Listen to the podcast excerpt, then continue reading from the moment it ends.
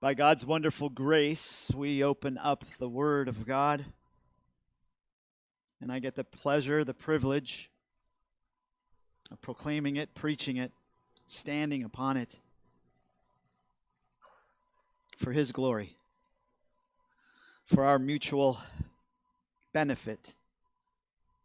Now, I've, as you'll notice, entitled this sermon very simply, avoid false teaching.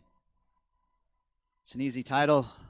This text of scripture that we're going to look at in 2 Timothy probably isn't going to surprise any of you. You're going to be like, whoa, duh. Of course, I'm supposed to avoid false teaching. I think what the, the issue is, oftentimes we just don't get the significance of what false teaching does. I don't think we look at false teaching the way God does. Maybe every once in a while we recognize just how significant, how important it is, how damaging, how destructive it is. But for the most part, no, it's not something that we consider too much. We think, oh, okay, we're, we're good where we're at. The problem is because of the where we live right now, Unlike any other time in history, you have at your fingertips in your, your phone access to more sermons than any of us could listen to in our entire lives, more books you can read. And with that comes an opportunity for you to be pulled, for you to sit under teaching that perhaps is a lot more destructive than you recognize. Turn with me as we start this morning to Numbers. We're going to go to a passage of Scripture that the Apostle Paul actually ends with in verse 19 of 2 Timothy chapter 2. We're going to look at this man, Korah, and we're going to see him as well as his 250 followers in complete contrast to Moses and Aaron. And really, we're going to see this same comparison and contrast being made by the Apostle Paul. The Apostle Paul saying, Hey, Timothy, and you and all these men that you are going to appoint to be the future leaders of the church in Ephesus, you guys need to be like this. You guys need to be rooted in Scripture. You need to make sure that false teaching does not infiltrate the church again. And here we're going to see that Korah and some 250, notice they're leaders in the congregation. I believe that we tend to think that false teaching comes blatantly and openly, that you just know exactly who it is, and it's just a little Geiger counter goes off, and, and, and they when they present, they just present blatant heresy. That's not always the case. Sometimes they are indeed wolves dressed in sheep's clothing.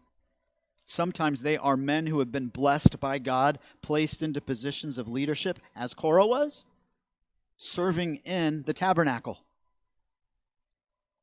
You see, it was his job, it was his duty to basically get everything ready for the tabernacle. But what we'll see is that wasn't enough for Korah. He wanted more. He wanted to be like Moses. He wanted to be like Aaron. He wanted to be a priest. And let's see where that leads him. Look at verse 2, Numbers chapter 16. They rose up, speaking of Korah and all of these followers with him. Number 16, verse 2. And they rose up before Moses together with some of the sons of Israel, 250 leaders of the congregation, chosen in the assembly, men of renown. These men were respected. These men were seen as leaders in the assembly in the nation of Israel. They had been given a gift by God in the leadership that they each were a part of. And they assembled together against Moses and Aaron and said to them, You have gone far enough, for all the congregation are holy, every one of them. and the Lord is in their midst. So why do you exalt yourselves above the assembly of the Lord? Hey, we're done with you. You don't need to be the leaders anymore. Anybody can be a leader, aka, so make me leader. When Moses heard this, look at Moses' humility. He fell on his face. And he spoke to Korah and all his company, saying, Tomorrow morning the Lord will show who is his. That's what we're going to see in 2 Timothy. The Lord will reveal who his servants are and who is holy. Why? Because deceitfulness, deception, wickedness, treachery, sinfulness, ungodliness, unholiness are the marks of those that are false teachers, and who is holy and will bring him near to himself, even the one whom he will choose, he will bring near to himself. So Moses lays everything out. Hey, tomorrow we are going to see who the Lord has chosen. Has he chosen you and all of all of your constituents, all these 250, or has he indeed chosen me and Aaron? And is this about us or is this about him? That is another focus of false teachers is it's all about them. You can even see it here. Now turn with me to verse 28. And We'll read all the way to 35 to see exactly what it is that transpires and who God says, Now this is mine. He is mine. And those over here, you are most definitely not mine. And Moses said, By this you shall know that the Lord has sent me to do all these deeds, for this is not my doing. Moses recognized that everything that he does is by the strength and the power of the Lord God Almighty Yahweh. False teachers think it's all about them. If these men die the death of all men, or if they suffer the fate of all men, then the Lord has not sent me. Hey, if they die a normal death, then okay, you're right. God sent them. But if the Lord brings about an entirely new thing, and the ground opens its mouth and swallows them up with all that is theirs, and they descend alive into Sheol, then you will understand that these men have spurned the Lord. And as he finished speaking all these words, the ground that was under them split open. And the earth opened its mouth and swallowed them up and their households and all the men who belonged to Korah with their possessions. And so they all, so they and all that belonged to them went down alive to Sheol. Notice they went alive down. Is there anything scarier than looking at something like this? And why is God allowing this to happen? Because, because He wants everyone to know that He is in charge, not man, and that He takes leadership in His church and in His body seriously.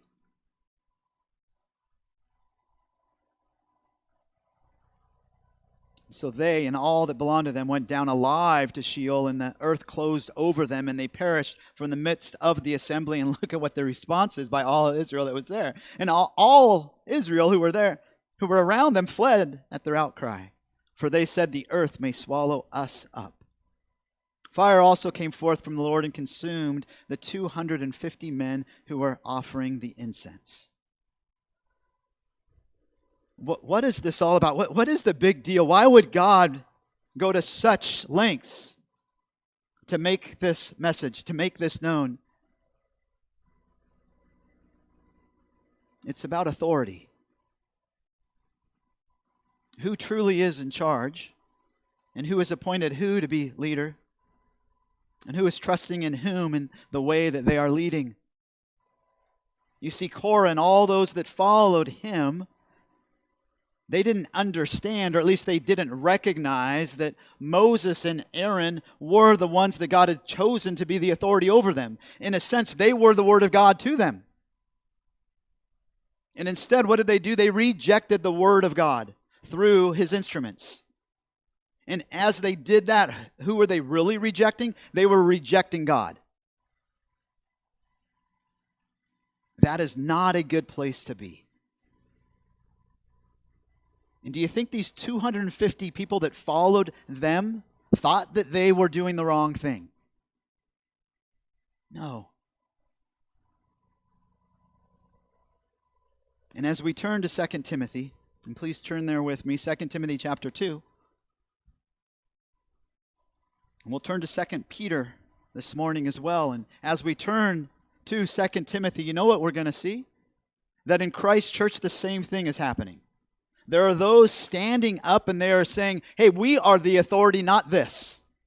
So, so don't listen to this so much as listen to, no, no, keep your eyes on me. Not, not on this. Listen to me and follow me and my teaching. And then you will find what true godliness is and what it looks like. And in this, it is clear from what Paul is commanding Timothy hey, don't forget about the gospel and don't forget about those that are the false teachers, those that are battling against the truth, Timothy.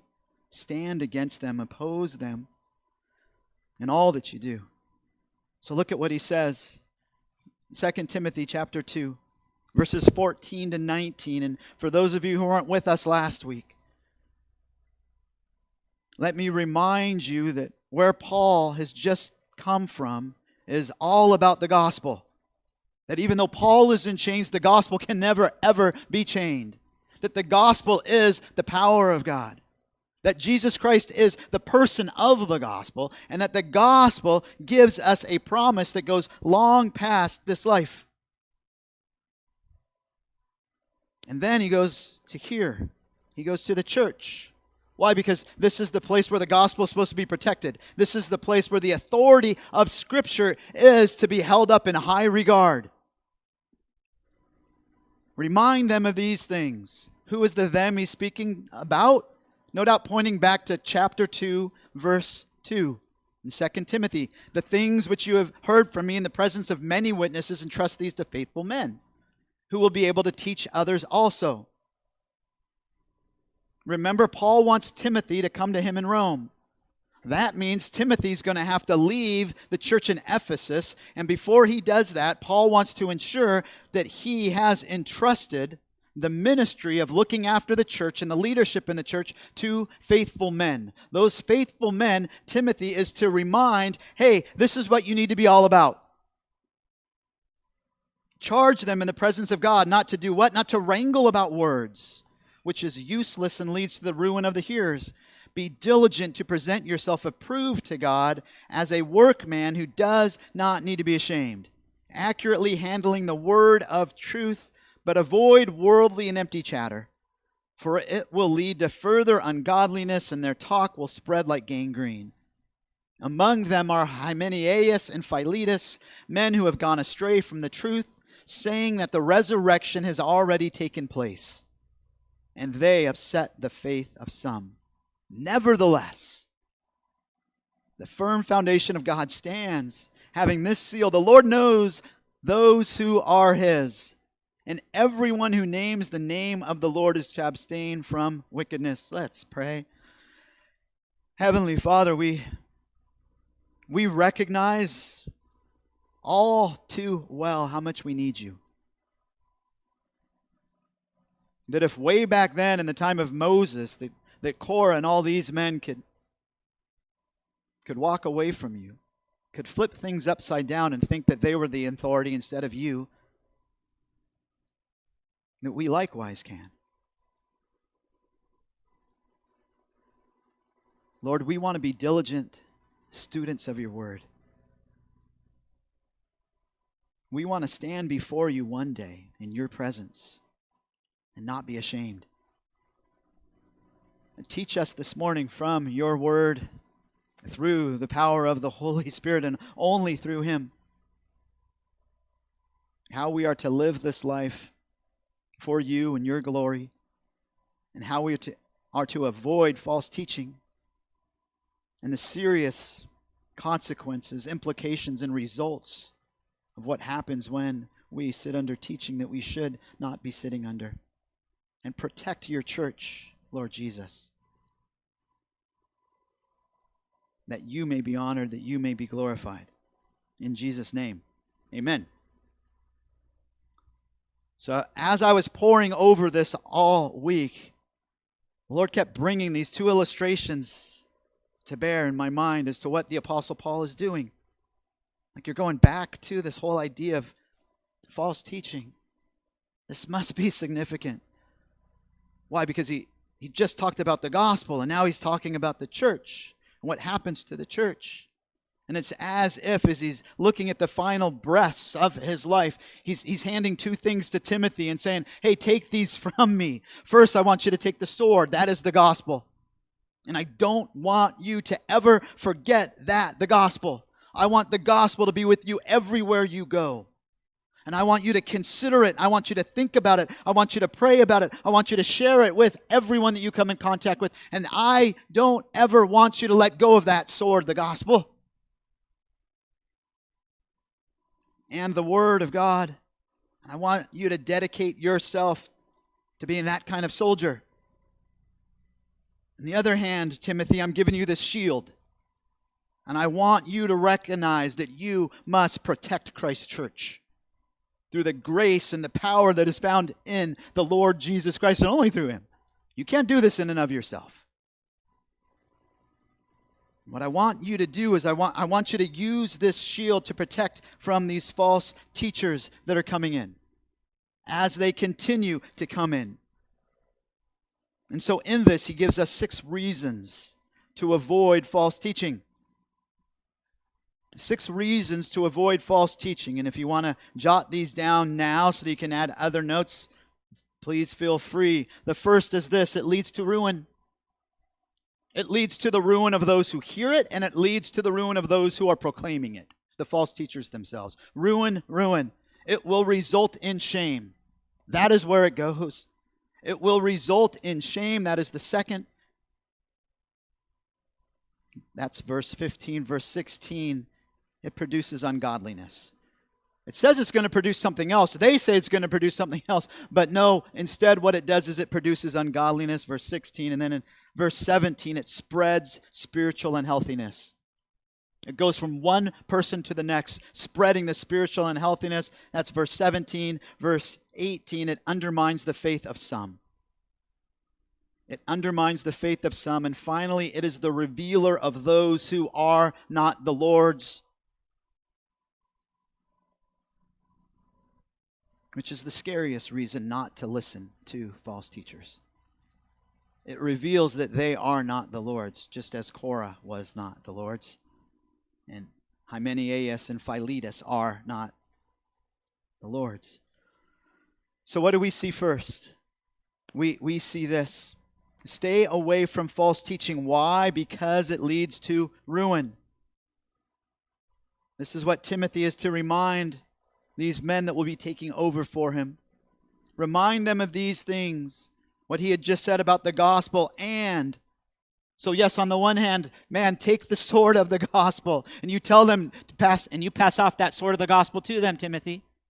But also hand them this, the, the shield, and solemnly charge them in the presence of God not to wrangle about words, which is useless and leads to the ruin of the hearers. This word ruin, literally in the Greek, is catastrophe. This is where it goes. This will bring catastrophe upon you. This is why you do not allow yourself to sit under this kind of teaching. Literally, it's to be intellectually upset to the place of ruin. Being intellectually upset to a terrible degree. It's to be spiritually overturned and left in ruin. When you think that you would be growing in godliness, actually it goes the other way. And you become sicker and sicker in your own sinfulness. We see this in 2 Peter. This isn't just from Paul's perspective. This wasn't just in the first century. This is still alive and well today. Why? Because Satan is trying to destroy Christ's church. And as such, things are not getting better, things are getting worse. And things will continue to get worse. And as Moses was upset with Korah for the things that he said and the way that he was leading so many believers, believers in Yahweh astray, so we should be upset. with those that are preaching a false gospel, with those that are not being diligent in God's word. Look at what 2 Peter chapter 2 verses let's read 4 to 10 so you get the the whole context of what Peter is saying. He again is, is going with this comparison. First, he starts off with the devils, the devil and his demons. For if God did not spare angels when they sinned, but cast them into hell and committed them to pits of darkness reserved for judgment, you could also think of what about the angels that were the elect angels that did not rebel? They are the ones still serving the Lord. And then he goes on and did not spare the ancient world, but preserved Noah. So, so there is the contrast. Noah, who was what? A preacher of righteousness, with seven others, when he brought a flood into the world of the ungodly. The world of the ungodly. That's everyone else except for Noah and the seven. You start to get the impression that there's actually more that don't follow the Lord than those that do. the chosen. And if he condemned the cities of Sodom and Gomorrah to destruction by reducing them to ashes, having made them an example of those who would live ungodly lives thereafter, again, what do you see happening again and again with these that are false teachers? They live ungodly lives. And if he rescued righteous Lot, there's the comparison. Oppressed by the sensual conduct of the principled men, of unprincipled men. So Lot was not happy living among them. It was rubbing on him. For by, for by what he saw and heard, that righteous man, while living among them, felt his righteous soul tormented day after day by their lawless deeds. Then the Lord knows how to rescue the godly from temptation and to keep the unrighteous under punishment for the day of judgment, and especially those who indulge in the flesh and its corrupt desires and despise authority. Again, speaking to authority, they do not look at God's word or God Himself as the authority in their lives. And so we see as a result that sitting under the teaching of these kinds of men leads to ruin. What kind of teaching are they doing? They are wrangling about words. That means to dispute about words. That, that means to split hairs over something. But remember, he was just talking about these things, speaking of the gospel. So, what is it that they are wrangling about? Well, they are not wrangling about the gospel. They're not splitting hairs over gospel issues, they're splitting hairs over all sorts of other things. These are the pastors who, week after week after week, instead of coming and studying the Word of God and bringing the Word of God, they are looking at everything that is happening on the headlines. And that is what the majority of what they bring Sunday after Sunday. Am I saying that what is happening right now with the possibility of overturning Roe v. Wade is not significant? No, it is. But compared to God's word, that is not where a pastor should go every Sunday and make his message all about politics. It should be about what? The word of God.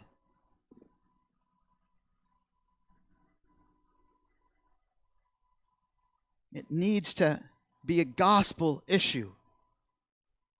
What Timothy is being encouraged to do is, man, don't get pulled into that, Timothy. Don't be distracted. These guys are great at it. They're going to pull you in. It happens when we go witnessing, does it not? How many times do they want to get me off of Christ and onto, well, okay, what about abortion? How can God truly be kind and allow all that's happening?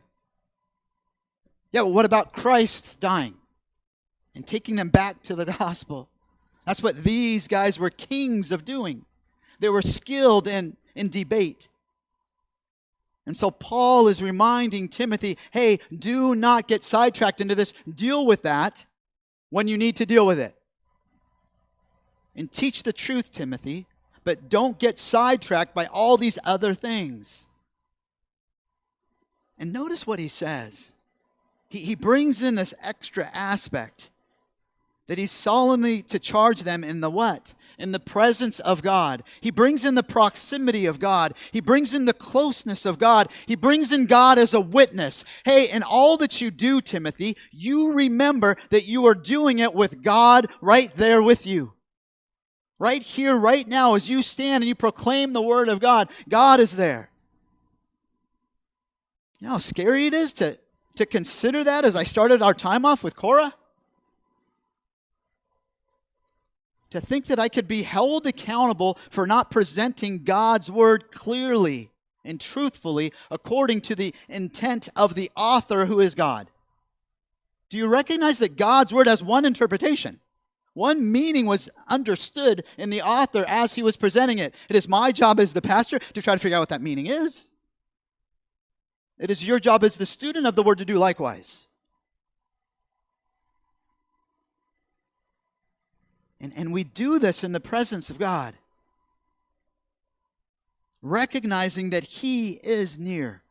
And in this, he's really sharing this in a positive light, letting Timothy know, and this is a good thing that you're doing this, that God is a witness of you, that what you are teaching, that the doctrine that you teach, that it is sound, Timothy that it has been passed on from me, from the apostles, from the Old Testament. So you can stand right now and teach this, knowing that God is your witness, saying, Yes, that is truth, as opposed to these other guys and these false teachers. And Paul says, remind them and charge them in the presence of God to do this. Don't get into this tit for tat and back and forth with them. No.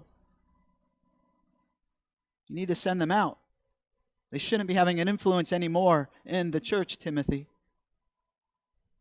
But think about this. Do you really believe that the false teachers are concerned with whether or not God is there with them? No, their focus isn't on the Lord at all. Their focus is on themselves. I think we could look at this as pastors today who function without any accountability. There's no sounding board. Whether we're talking about financially, or we're talking about morally, or spiritually, or biblically, they are it. They are their own sounding board. They're their own board of directors. They're their own determiner of their salary. They're their own everything. Why? Because they don't care about what God thinks, they only care about what they think and what they can get. Beware of false, false teachers and false teaching. Why? Because it will lead to ruin. Number two,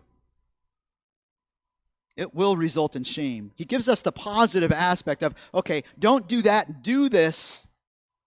But in staying with this warning against false teaching, he's saying, if you don't act like I'm about to tell you in verse 15, then it will end in shame. And so, as a result, Timothy, be diligent. Do your homework, son. Don't prepare your sermon Saturday and think that you're going to be able to do a, a reasonable job preaching on Sunday. Well, I know far many pastors, too many, do that today, but that shouldn't be what happens. Be diligent to present yourself approved to God as a workman who does not need to be ashamed, accurately handling the word of truth. Notice, he again brings this idea of being present with God, presenting yourself to God. Again, in the presence of God, but instead of this being a present reality, that everything that we do is happening with God in vantage point with us, watching everything. There is also a, a, much more scary idea that at some point we are going to be ushered into the very presence of Christ as believers. And the life that we lived here on this earth will be what? It will be judged. Not to determine where you will spend all of eternity. No, no, no. That's been done with on, on that, right there, the cross. It is done and complete. There is no condemnation for those that are in Christ Jesus. But man, this is scary. That one day we will be presented to God.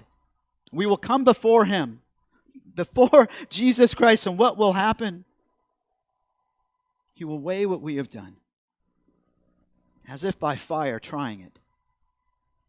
And so, what is Paul doing? He's pleading with Timothy man, make every effort that you can do to be ready for that day, Timothy.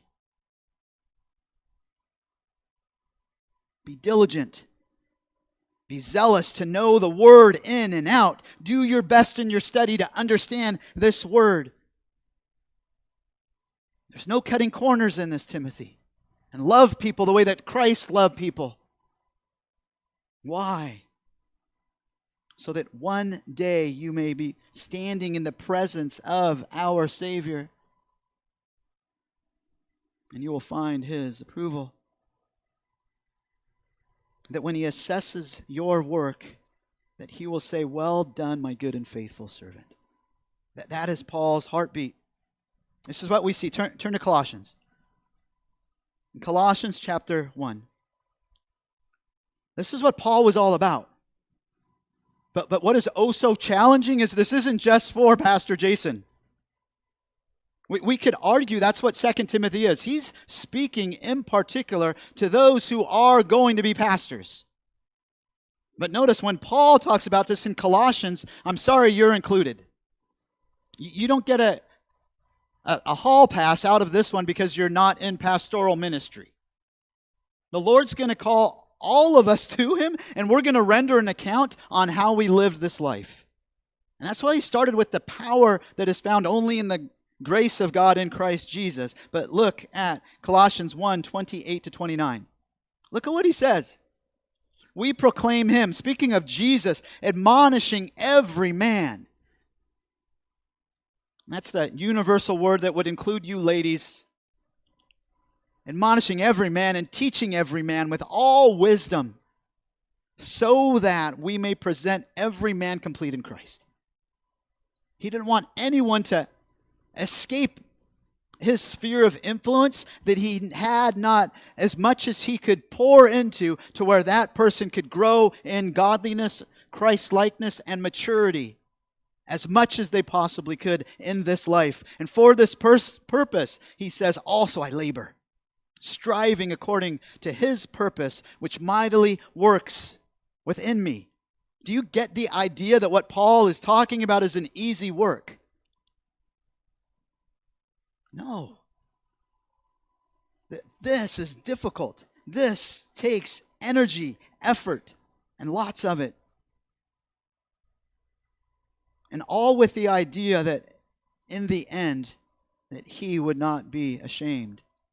Being at a place where there's absolutely no need to be ashamed. Why? Because of the way that you have been faithful by his strength living in and through you. That's what he's talking about. That's how then we could be pleasing to the Lord. Notice the diligent pastor in this context gives maximum effort to impart God's truth as, as completely, as clearly, as unambiguously as he possibly can.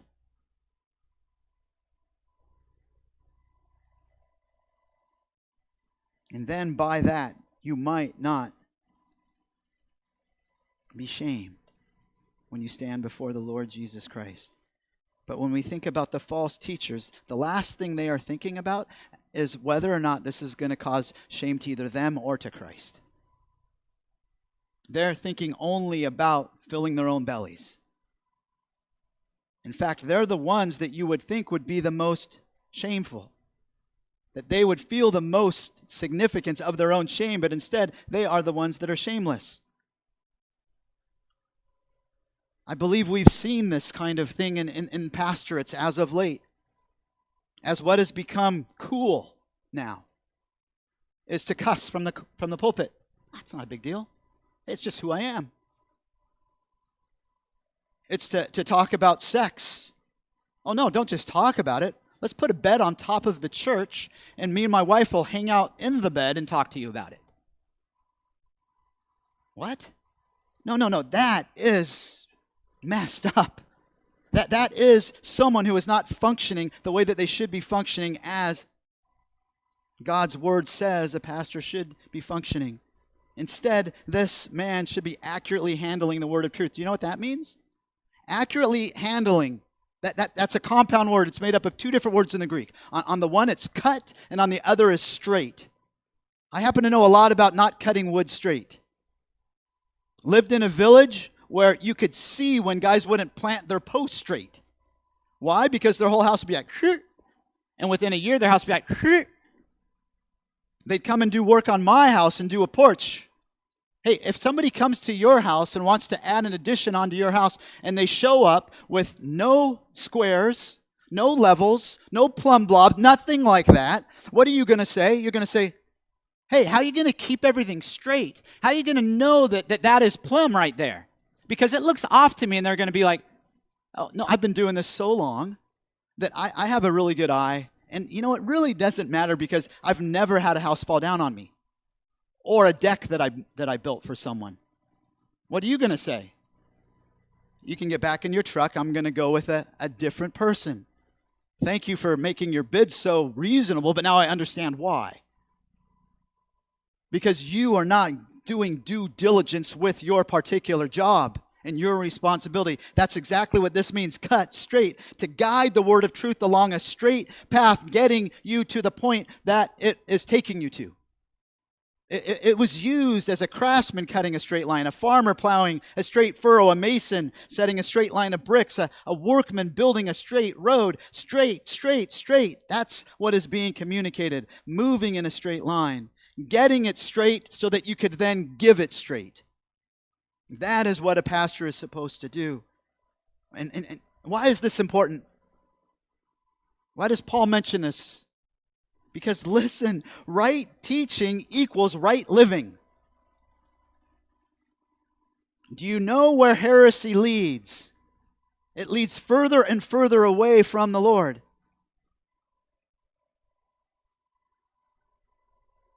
Over a matter of time, what you think, you will become, and you will do that. So, what we must do is we must fill our minds with God's Word. Right teaching equals right living. We, we saw this in 1 Timothy chapter 4. Do you remember what Paul says? He says, Oh, don't just remember your doctrine, Oh, pay close, close attention just to your doctrine, Timothy, and leave it there. I want all of that to just stay in your head 24 7 until your head explodes because you are such a theological giant. Everybody will come from far and wide to listen to you because that's all it's about. No, he says, not only watch your doctrine, watch your life. Why? Because one leads into the other, one flows from the other. Right doctrine leads to right living.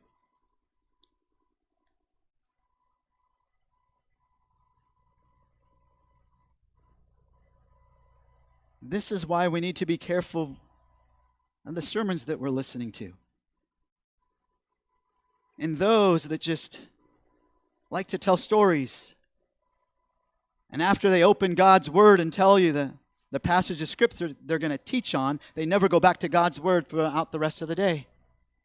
Not even quoting it as memories. I mean, some guys, they really know the Word well enough that they can stay on the Word of God without taking you everywhere. But there are many, do you know what they do? Their life is built on the little spaces in between the, the words in our Bible. And, and that's where they live. And they don't spend much time digging into the word because they don't have to. Because they've learned how to craft their sermons and make it so that everybody loves to hear it, but it's devoid of deep truth. Why? Because it's not based upon the authority of Scripture, it's based upon the authority of their particular thoughts. And so then they'll take us at Christmas time and they'll take us to and a gospel account of Jesus being born, and they'll talk about how the angels come and they're and they're singing glory, glory, and, the, and then they say, oh, and remember the sheep. Let's think about the sheep, and they close the Bible, and then for the next 40 minutes they talk about how a sheep would have been thinking, and how you and I need to be like sheep. That's not what that passage of scripture is talking about. Not only is that just a poor hermeneutic, but that, that's just ludicrous, but we listen to it. Why? Oh, because they're fanciful in the way that they tell stories. And they turn that into their life. That's not the calling of a preacher. The calling of a preacher is to dig deep into God's word, uncover those golden nuggets and then bring them before the body. And by God's grace, through correct articulation and passion and the gifting of the Lord, you, you, you bring the word as clearly and as articulately as you can by His grace. It's like this article I read recently who said, he says this Give this kind of pastor a chapter and order him to walk around it, to camp on it, to sup with it, and come at last to speak it backwards and forwards until all he says about it rings with the truth of eternity, and he's burned out by the flaming word. When he's consumed at last by the fiery grace blazing through him, and when he's privileged to translate the truth of God to man, finally transferred from earth to heaven, then bear him away gently, and blow a muted trumpet, and lay him down softly, and place a two edged sword in his coffin, because that's what he was all about. So avoid false teaching. Why? Because it leads to ruin, because it results in shame, and it produces ungodliness. Back to 2 Timothy chapter 2 verse 16. This is where it goes. This is what it produces. They say that it's going to produce something else, but no, this is what it produces. It doesn't lead to becoming more and more like Christ, it leads to becoming less and less like Christ. But avoid worldly and empty chatter, for it will lead to further ungodliness. Why is this? Because they're, they're not centered upon God's word. They're not having those that, that are listening to them eat from God's word. They're not drinking from God's word. And as a result, their diet is a wrong kind of diet, it's an unhealthy diet. And what they're eating is all worldliness, and it's empty chatter. Nothing of the depths of Scripture. And so, as a result, what do they end up doing? They become more and more unlike Christ. It's like what Pastor Shane quoted for us in our worship time, John 15, 5. What kind of produce, what kind of fruit can you produce if you're not abiding in the vine? You can't produce any kind of righteous fruit. So this shouldn't surprise us. This is what comes naturally out of anyone who is not digging into God's word and handling it accurately and sitting under teaching like that. But this is what happens to them personally as those that are proclaiming the word of God. And the result does come to us as well, but then look at what happens next. It spreads out. And that ungodliness starts to spread out throughout the whole congregation. And you see this happening in churches. To where things that used to be a conviction now are set aside, and basically anything you want to do goes. And holiness is set aside and their talk will spread like gangrene. Among them are Hymenaeus and Philetus. False teaching spreads spiritual unhealthiness like gangrene. We had something in our in our village called yaws. And it it was terrible. It was much like leprosy. And it would just eat away at parts digits on your on your finger. And if you weren't careful about that house cleaning everything really well, that would pass on to other kids. The idea here is this word spread is, is, is literally pasturing. It's the idea of having cows go out on a, on a great big field. And the cows start together, and then they just spread out and just gobble up every piece of grass on that field. That is what this kind of te- teaching does. It's like a cancerous growth in the church that spreads this unspiritual healthiness throughout the whole body. This is what Christ is wanting to be protected in his church. But what kind of teaching is this? And we see that it goes on, it actually speaks about the faith of those that sit under this teaching as well. As we see, fifth, it undermines the faith of some. It undermines the faith of some. Verse 18 this is what Hymenaeus and Philetus, and you remember Hymenaeus was one that was subjected to church discipline in 1 Timothy because he was a false teacher. And so they cast him out, but he must have somehow got back into the church and was still having an influence. And so Paul calls him out, and particularly what he has been teaching. And what he's been teaching is this men who have gone astray from the truth, saying that the resurrection has already taken place, and they upset the faith of some. Not everyone. There are others who listen to them and say, no, that can't be true. What were they pre- preaching and proclaiming? Hey, Pastor Jason, I thought the resurrection is fine to teach. Well, not this kind of resurrection. They're not talking about the resurrection of Jesus Christ. These guys would say, oh, well, yes, uh, I suppose Jesus rose from the dead, but for us right now, do you remember what Paul said? That we've been identified with Christ and his death, and his burial, and his resurrection. No, when, when we see about resurrection in Scripture, about what's going to happen to us in the future, no, that is only talking about a figurative resurrection, a spiritual resurrection. We must be careful in coming to God's Word, listening to those that would take a passage of Scripture that is clearly meant to be literally understood. No, this is a literal, physical resurrection. Be careful of those that, that read into all sorts of allegorical and figurative meanings uh, when Scripture isn't talking about that particular thing in any kind of allegorical language. How do you know when Scripture is talking about something allegorically? or something figuratively, you're going to see the word like, such as. Look at verse 17.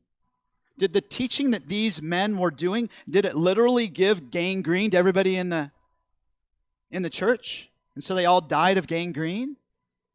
No, it says their talk spread like gangrene. That doesn't mean it was literally gangrene. They weren't doing something in order to give everybody this physical sickness. So there you don't take that as something literally. It's a picture of something else. The significance of it spreading, that's what he's trying to get at. Well, these guys were using that in the wrong way about the resurrection. And they were saying, oh, no, no, don't you guys know we've already arrived? You see, the resurrection is spiritual. And that's why I'm the way that I am. And that's why this person's the way they are. And the rest of you, sorry if you're not, you're probably not saved. And in that, it was undermining their faith but recognize what this does for the hope of us as believers. If there is no physical resurrection, then Paul says in 1 Corinthians chapter 15, verses 12 to 14, that we among all people are most to be pitied. Why? Because we've lied to everyone about the hope that Jesus Christ rose from the dead as the first man to rise, and that we will all likewise follow. You, you take the resurrection away from us, and we have nothing. The hope of our faith is in the resurrection of the Lord Jesus Christ. And so, as such, notice that, that some of their talk was based on truth. Don't always think that a, her- that a heretic and a false teacher is just going to sound like completely nonsense. No, I don't believe these guys sound like this was nonsense. What, what did Satan do when he came to Eve? Did God really say? He questioned God's word. He questioned the authority of God's word. These, these guys, they'll still proclaim the word, so to speak, but it'll be a little bit of truth and a whole bunch of error, thereby dismantling God's word for the authority that it is. It's like adding works onto the gospel, right? It has nothing to do with us. It's all what He did for us in our place.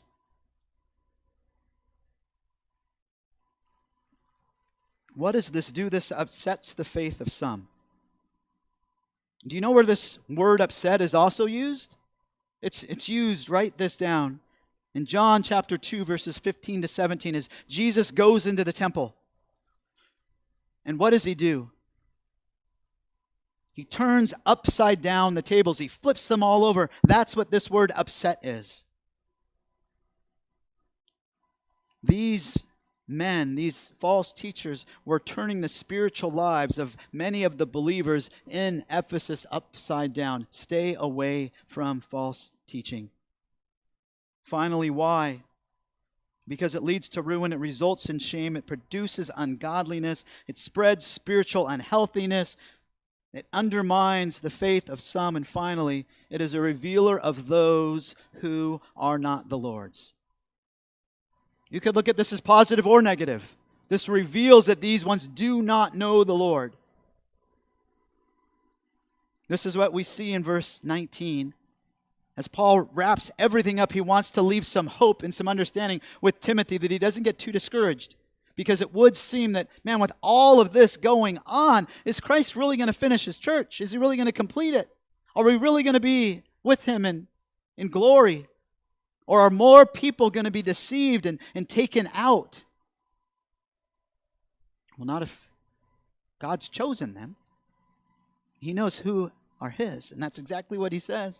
Nevertheless, the firm foundation of God stands. That is speaking of the church. And notice what kind of foundation it is. It's a firm foundation. It is hard. It is solid. It is established. And listen, it's established not because of me, not because of you, but because of him. And that is why it can be so solid and firm and not be shaken and misrupted, disrupted, destroyed, or anything else because it is his church and it is his firm foundation. Having this seal, that speaks of the ownership that Christ has on his church. That the church is basically Christ's name on it as he created it, he is the owner of it. And then we see this oh so encouraging statement the Lord knows those who are his. How encouraging to know that the Lord knows those who are His, that we can entrust all to Him and walk in faithfulness before Him. It's just as Jesus says in John 10 14 to 16 I know my own, and my own know me, just as the Father knows me, and I know the Father.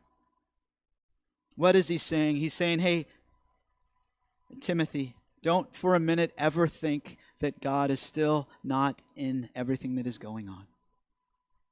He knows whose are His, Timothy. You just be faithful and leave everything else up to the Lord our God because it is His church and Jesus Christ will get us home. So you just keep being faithful. And that is His challenge to all of us this morning as he wraps everything up and he says, For everyone who names the name of the Lord is to abstain from wickedness that is what we have seen is the opposite of those that are the, the false teachers. Instead of abstaining from wickedness, they just get deeper and deeper into wickedness. That is God, that is not God's intention for his church. That's not his intention for us. That is why he's blessed us with his grace, why he's blessed us with one another that we could spur each other on to continue to honor him. Let me close our time as Pastor Shane and the worship team come up. Heavenly Father, we thank you for the warnings in Scripture, for how good it is for us to understand the significance of sitting under teaching that takes us away from your word, that causes us to deviate from your word, that is not straight, that is crooked, that is not in alignment with your word, that does not produce godliness in us that does not produce spiritual maturity, but instead ruins us, Lord. That instead undermines our faith, turns our faith even upside down, turns it over. We pray, Lord, that you would allow us to be diligent in our study of your word, to spend time with you, digging into these truths, Lord. We, we recognize that these truths are not always easily understood, but they are truths such as that you have chosen us that are rampant throughout Scripture. We see them again and again. So help us to rightly divide your word and to walk with you all the days of our lives and, and to do it in such a faithful way that when we are ushered into your presence, that we will hear, Well done, my good and faithful servant. And the works that we will have tried as with fire that they will not all burn up as wood, hay, and stubble, but that many, many of the works that we do in service of you to uphold your name, to lift you high, to exalt you, to honor you, that those works would be changed into gold, silver, and precious stones that we could offer and lay down at your feet for your eternal glory. And it's in Christ's name that we pray. Amen.